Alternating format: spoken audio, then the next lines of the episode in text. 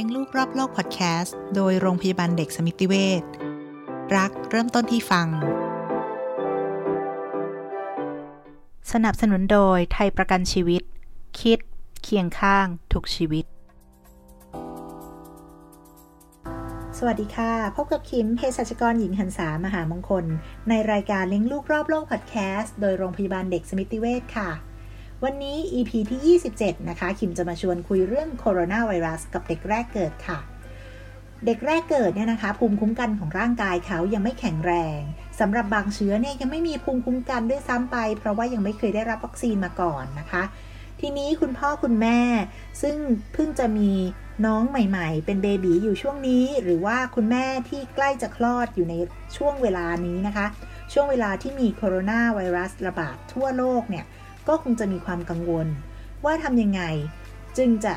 ทำให้ลูกเนี่ยไม่เสี่ยงกับโคโรนาไวรัสนะคะ ตั้งแต่คลอดมากลับบ้านไปกลับมา follow up ที่โรงพยาบาล การดูแลลูกต้องทำยังไง จะมีอะไรที่ต้องระวังเป็นพิเศษหรือเปล่านะคะคิมจึงไปสัมภาษณ์แพทย์หญิงไพลิน สาครนาวิชัย กุมารแพทย์ด้านเวชศาสตร์ทารกแรกเกิด และปริกำเนิด โรงพยาบาลสมิติเวชศรีนครินทร์ค่ะคำถามแรกนะคะ คำถามที่ว่า เด็กแรกคลอดในโรงพยาบาล ในสถานการณ์ที่มีโรคระบาดแบบนี้ เราจะมีวิธีดูแลอะไรเป็นพิเศษไหมนะคะสำหรับคุณพ่อคุณแม่มือใหม่ที่จะมาคลอดลูกที่โรงพยาบาลในช่วงนี้นะคะ ก็อาจจะต้องแจ้งญาติญาติหรือว่าเพื่อนว่างดเยี่ยมทารก จากบุคคลภายนอก ทั้งที่โรงพยาบาลแล้วก็ที่บ้าน เป็นการใช้สื่อสังคมออนไลน์แสดงความยินดีแก่ครอบครัวแทนเนี่ยน่าจะปลอดภัยกว่า แล้วก็ยังเน้นที่สุขอนามัยการล้างมือให้สะอาดก่อนสัมผัสทารกเสมอนะคะขณะเดียวกันถ้าเด็กกลับบ้านมาแล้ว ผู้ดูแลนะคะ อย่าลืมว่าทุกครั้งก่อนที่จะอุ้มเด็กต้องล้างมือให้สะอาดนะคะ ด้วยน้ำและสบู่ นะคะ สบู่เนี่ยไม่จำเป็นต้องมีสารฆ่าเชื้อก็สามารถฆ่าไวรัสได้นะคะ หรือถ้าไม่สะดวกใช้น้ำและสบู่ เกิดต้องรีบๆนะคะ สามารถใช้แอลกอฮอล์เจลก็ได้เหมือนกัน แต่ต้องถูมือให้ทั่วสะอาด 15ถึง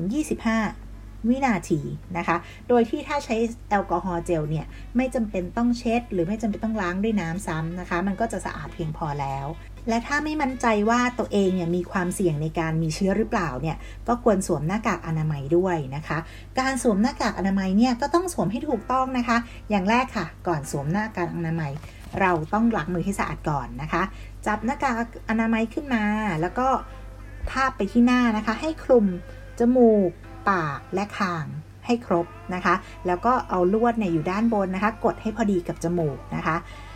พอใส่หน้ากากอนามัยอนามัยแล้วเนี่ยนะคะ หลังจากนั้นไม่ควรจะเอามือไปสัมผัสโดนด้านหน้าของหน้ากากอนามัย ซึ่งเป็นด้านที่จะสัมผัสถูกโรคภายนอกนะคะ เพราะฉะนั้นมันมีความเสี่ยงในการที่ด้านหน้าของหน้ากากอนามัยเนี่ยจะมีเชื้อมาติดนะคะ แล้วเราก็จะต้องเปลี่ยนหน้ากากอนามัยอย่างน้อยวันละหนึ่งครั้ง หรือว่าเมื่อมัน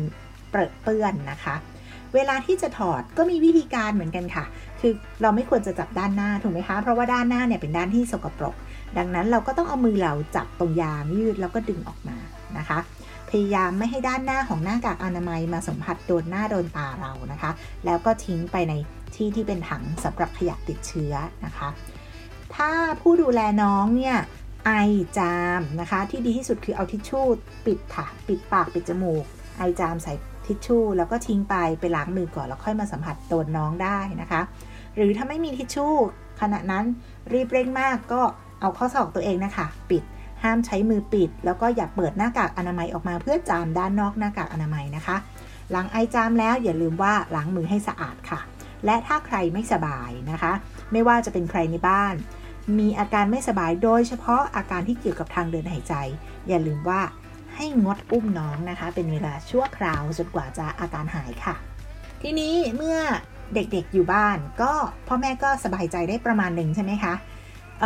แต่ออกนอกบ้านล่ะคะทำยังไงดีนะคะ ออกนอกบ้านเนี่ยออกได้ไหมนะคะ คุณหมอบอกว่า ค่ะ ก็เข้าใจว่าคุณพ่อคุณแม่หลายท่านคงมีความกังวลที่ต้องพาลูกมาติดตามอาการที่โรงพยาบาล หรือแม้กระทั่งการมารับวัคซีน ซึ่งต้องเรียนว่ายังมีความจำเป็นและสำคัญอยู่สำหรับทารกแรกเกิดส่วนใหญ่เนี่ยก็เพื่อติดตามน้ำหนักและภาวะตัวเหลืองที่อาจจะพบได้ในสัปดาห์แรก ส่วนการให้วัคซีนเนี่ยก็จะช่วยลดความเสี่ยงต่อโรคอื่น ๆ ที่สามารถป้องกันได้ด้วยวัคซีน อันนี้สำคัญมากนะคะ ในทารกแรกเกิดหรือเด็กเล็ก ๆ ที่ยังไม่เคยได้รับวัคซีนมาก่อน แล้วก็ยังลดโอกาสการเกิดโรคติดเชื้อร่วมหรือที่เราเรียกว่า co-infection กับโควิด -19 เช่น ไข้หวัดใหญ่ ก็คือถ้าเป็นวัคซีนเข็มแรก ๆ ที่เป็น primary series เนี่ย แนะนำว่าถ้าจำเป็นจริง ๆ ก็เลื่อนได้เพียง 1-2 สัปดาห์ ส่วนวัคซีนเข็มกระตุ้นเนี่ยสามารถเลื่อนได้ 2-4 สัปดาห์ทีนี้ถ้าจำเป็นต้องมาจริงๆเนี่ยก็ลดโอกาสสัมผัสเชื้อ โดยใช้การติดต่อผ่านทางข้อความ โทรศัพท์ หรือว่าอินเทอร์เน็ต เพื่อนัดหมายฉีดวัคซีนและติดตามอาการ บางโรงพยาบาลอาจจะมีระบบ video call การบริการฉีดวัคซีนที่บ้าน Fast Track Drive Thru อันนี้แนะนำให้คุณพ่อคุณแม่ศึกษาข้อมูลและช่วงอายุที่เหมาะสมนะคะ เพราะว่าวัคซีนโดยเฉพาะเข็มแรกๆเนี่ยการให้ที่โรงพยาบาลน่าจะปลอดภัยกว่าคิมก็สงสัยต่อค่ะว่า แล้วออกจากบ้านเนี่ยเราจะต้องเตรียมความพร้อมให้ลูกเรายังไงดีนะคะ เพราะว่าลูกเรายังไม่สามารถจะใส่แม่ใส่อะไรได้ ยังเป็นเด็กเล็กมากอยู่เลย เอ๊ะ ใส่เฟสชิลได้ไหม เพราะว่าเห็นในข่าวเนี่ย มีโรงพยาบาลที่เขาใส่เฟสชิลให้เด็กเล็ก เด็กแรกคลอดนะคะ ปรากฏว่าคุณหมอบอกว่าสำหรับเด็กเล็ก ๆ เนี่ยนะคะ การหายใจของเขาเนี่ยค่ะ ยังหายใจทางจมูกเป็นหลัก ยังหายใจทางปากได้ไม่ดีนะคะ ดังนั้นชมรมเวชศาสตร์ทารกแรกเกิดแห่งประเทศไทย แนะนำว่าไม่ควรจะใส่เฟสชิลนะคะ เพราะว่ามีโอกาสที่จะทำให้เด็กเนี่ยขาดออกซิเจน และเกิดอันตรายได้ค่ะ แล้วก็อีกวิธีหนึ่งนะคะ ที่จะทำให้เด็กๆ ไม่จำเป็นต้องไปโรงพยาบาลบ่อย ก็คืออาจจะรวบให้วัคซีน เช่น ไปโรงพยาบาลหนึ่งครั้ง รับวัคซีน 2 ชนิดไปเลยนะคะ แล้วก็ไปโรงพยาบาลเมื่อก่อนเราอาจจะมีทั้งคุณพ่อคุณแม่พาไป มีคุณยายไปให้กำลังใจมีพี่เลี้ยง ตอนนี้เนี่ยจำกัดนะคะ ญาติที่ไปด้วยควรจะมีเด็กหนึ่งคนแล้วก็ญาติหนึ่งคนเท่านั้นนะคะ พยายามอยู่ให้ห่างคนอื่นระยะ 6 ฟุตนะคะ เลี่ยง ลิฟท์ที่มีคนขึ้นทีเดียวกันเยอะๆนะคะ แล้วก็สำหรับผู้ใหญ่เนี่ยควรสวมหน้ากากอนามัยขณะที่อยู่โรงพยาบาลสำหรับเด็กๆ แล้วก็เอาตัวเขาอยู่ในรถเข็นนะคะ อาจจะใช้ผ้าห่มผ้าอ้อม หรือว่าเป็นพลาสติกใสคลุมก็ได้นะคะ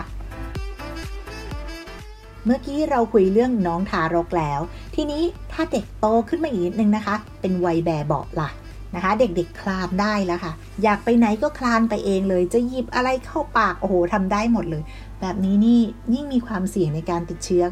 มากขึ้นกว่าเด็กทารกอีกว่าไหมคะ ดังนั้นแล้วคุณหมอแนะนำว่าก็ต้องใช้วิธีล้างมือบ่อยๆ ทั้งคนดูแลแล้วก็ตัวเด็กเองค่ะ ร่วมกับการทำความสะอาดพื้นผิวนะคะ ซึ่ง อย่างของที่ใกล้ตัวน้องเขาเช่น ขวดนมยางกัดแบบนี้ ควรจะใช้นึ่งฆ่าเชื้ออย่างน้อย 10 นาทีนะคะ ด้วยเครื่องอบขวดนมนะคะ แล้วก็หรือจะใช้เครื่อง UVC ก็ได้นะคะ อีกอย่างหนึ่งก็คือพวกพื้นผิวสัมผัสต่างๆ ที่เด็กเขาจะคลานไปถึงนะคะ หรือว่าที่ต่างๆ ที่คนในบ้านเนี่ยจับกันเยอะๆ เช่นราวบันไดลูกปิดประตูแป้นพิมพ์ คอมพิวเตอร์สวิตช์ไฟนะคะ มันควรจะมีการทำความสะอาด 2 ลักษณะค่ะแบ่งออกเป็น 2 ประการก็คือการทำความสะอาดที่เราเรียกว่า cleaning อันนี้เพื่อกำจัดสิ่งสกปรกคราบฝุ่น และสามารถกำจัดเชื้อโรคได้บางส่วน และการกำจัดเชื้อที่เราเรียกว่า disinfecting อะค่ะคือการเลือกใช้สารเคมีบางชนิด สัมผัสกับพื้นผิวโดยตรงเพื่อทำลายเชื้อ จึงต้องทำทั้งสองขั้นตอนร่วมกัน โดยเลือกสารที่เหมาะสมกับพื้นผิว ไม่ทำลายพื้นผิว และไม่เป็นอันตรายต่อร่างกายมนุษย์สามารถกำจัดเชื้อได้โดยห้ามใช้วิธีพ่นสเปรย์นะคะ เพราะว่าจะยิ่งทำให้เกิดละอองฝอยให้ใช้การเช็ดทำความสะอาด องค์การอนามัยโลกนะคะ แนะนำว่าสารที่มีประสิทธิภาพในการกำจัดเชื้อไวรัสโคโรนาได้เนี่ยภายในเวลา 1 นาทีก็จะมี 1 ก็คือตัว 70%แอลกอฮอล์นะคะ 0.01%โซเดียมไฮโปคลอไรด์อันนี้ก็คือจริง ๆ หาง่ายนะ จะมีในผลิตภัณฑ์ซักผ้าขาว หรือว่าผลิตภัณฑ์ล้างห้องน้ำที่เราใช้กันอยู่แล้วอะค่ะ แต่ว่าอาจจะต้องศึกษาส่วนผสม เพราะว่าต้องเจือจางให้อยู่ที่ 0.01%นะคะ ถ้าติดตามประกาศของกระทรวงสาธารณสุขเนี่ยเขาก็จะมีมีตัวผลิตภัณฑ์รวมถึงวิธีการผสมให้ด้วยนะคะ ตัวที่ 3 ก็คือ 0.5%ไฮโดรเจนเปอร์ออกไซด์โดยใช้ 3%ไฮโดรเจนเปอร์ออกไซด์1ส่วน ผสมน้ำ5ส่วน แต่อันนี้ต้องระมัดระวังการกัดกร่อนผิวด้วย ถ้ากรณีที่เป็นวัสดุพวกผ้าค่ะ เราอาจจะใช้ผงซักฟอกเนี่ยแหละ ผสมน้ำร้อน 70 องศาเซลเซียสขึ้นไป ก็สามารถที่จะกำจัดเชื้อได้ค่ะ แล้วก็น้ำยาฆ่าเชื้อเดตตอลคือ 4.8% chloroxylenol ผสมน้ำเพื่อใช้ซักผ้า เช็ดพื้นผิวหรือว่าเช็ดเครื่องใช้ในครัวเรือนได้ค่ะ สารที่พูดมานี้นะคะ บางอย่างในท้องตลาดมันไม่ได้มีตามเปอร์เซ็นต์ที่คุณหมอบอกเมื่อกี้นะคะ ดังนั้นลอง search ดูค่ะ ในประกาศของกระทรวงสาธารณสุขจะมี ว่าสารเหล่านี้ต้องเจือจางยังไง เป็นสัดส่วนเท่าไหร่กับน้ำนะคะ ทีนี้อีกประเด็นหนึ่งนะคะ เรื่องของการฆ่าเชื้อเมื่อกี้ได้พูดไปแล้วว่าขวดนมย่างกัดจะใช้เครื่องอบก็ได้ หรือเครื่อง UVC ก็ได้ เดี๋ยวนี้ก็เห็นฮิตกันมากเลยนะคะ ขิมก็เลยถามคุณหมอค่ะว่า